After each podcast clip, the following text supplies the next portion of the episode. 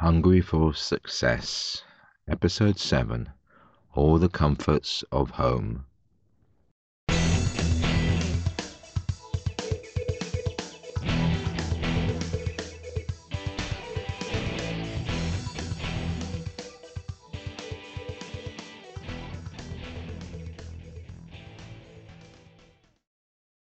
Tim and his wife Rebecca, to a casual observer, represented everything a successful couple should be. Tim had a good, steady job. Rebecca worked as a lawyer, running her own small but flourishing practice. Their house was more than respectable, a medium sized, semi detached mock Tudor in a prosperous part of town. No kids yet, but there was plenty of time for that. So much for appearances. As Tim drove home from Lightning Systems, his head was still spinning with the events of the day. In previous years, he would have phoned to tell Rebecca the news. When they first got together, they would talk several times a day. As the years progressed, this had gradually diminished until now they rarely spoke during the day. Or during the evening, for that matter, unless you count their all too frequent arguments. Now only occasionally a quick text from Rebecca. Don't forget to buy some milk, etc. Momentarily the thought flashed into Tim's mind that perhaps he should call Rebecca. If he was honest with himself, he might have noticed that deep down inside he actually wanted to share the news with her. More significantly, he wanted to hear her opinion, her advice. However, not being known for self honesty, Tim instead focused on his desire to show his wife that he was not a loser. Pushing to the back of his mind any dissenting thoughts, he started to consider how he might introduce the subject. Guess which loser is going to work for Microsoft? Too obvious. I've been working on a big project. Hmm, not obvious enough. Not being able to decide on a suitable approach, Tim decided to play it by ear. He pulled into the driveway. For a moment he remained in his seat, engine still running. Unfortunately, he didn't have a great desire to go inside. After a minute or two, reluctantly, he switched off the ignition and climbed out of the car. There was no exterior sign of life at the house. A distant memory of Rebecca standing at the window, waving and smiling, unwontedly popped into his head. Tim felt a moment of sadness as one more part of his dreams lightly dissipated into dust. Brushing aside such negative feelings, Tim opened the front door and stepped resolutely inside. He tried to adopt the countenance of a successful businessman. Unfortunately, no audience was present to see it. The house was deserted.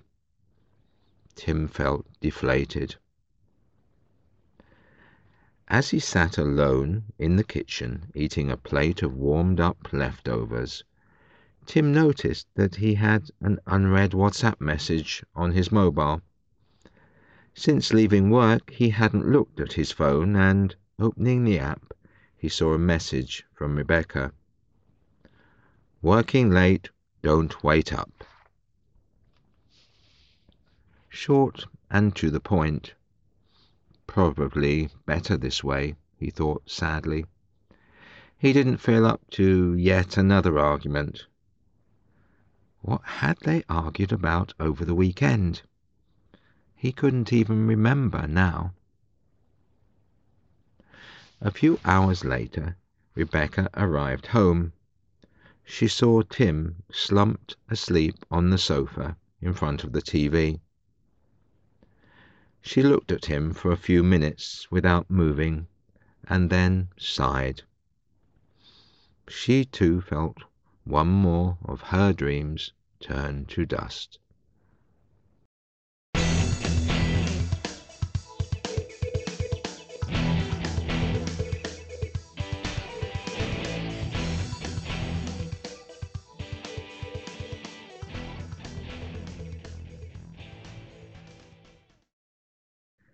Tim and Rebecca appear to other people to have a good, comfortable lifestyle. Their house is semi detached, which means it shares one wall with the house next door. Its style is mock Tudor. This means in appearance it is designed to look superficially like houses built during the Tudor period in England. According to Wikipedia, my history is not very good, this period dates from 1485 to 1603. So much for appearances is slightly sarcastic, and it implies that appearances do not reflect the reality of the situation. Tim feels like his head is spinning because he is constantly thinking about the events of the day. He is unable to think about anything else and feels worried and confused. Tim also has mixed feelings about sharing the news with his wife. On one hand, he misses the early years of their relationship when they talked several times a day. He valued Rebecca's advice. On the other hand, he wants to impress her with the new opportunities opening up for him. Not being able to decide how to start the conversation, he decides to play it by ear. If you play something by ear, it means you don't plan what to do in advance.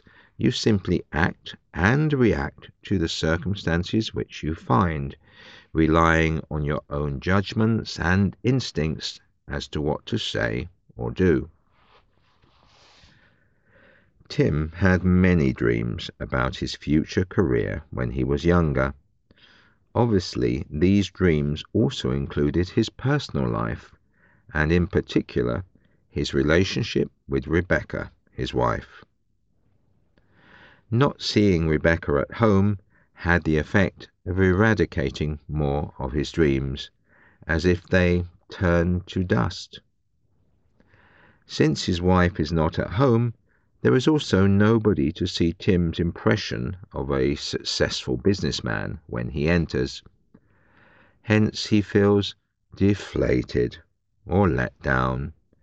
His initial confidence and enthusiasm to impress Rebecca now turn to sadness and disappointment.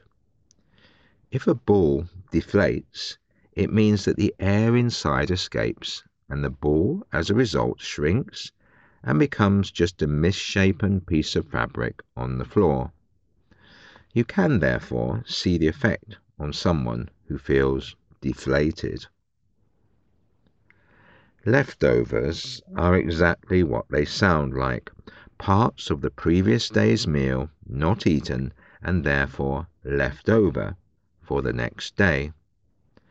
Tim makes them hot again, presumably in a microwave after removing them cold from the fridge, hence warmed up leftovers.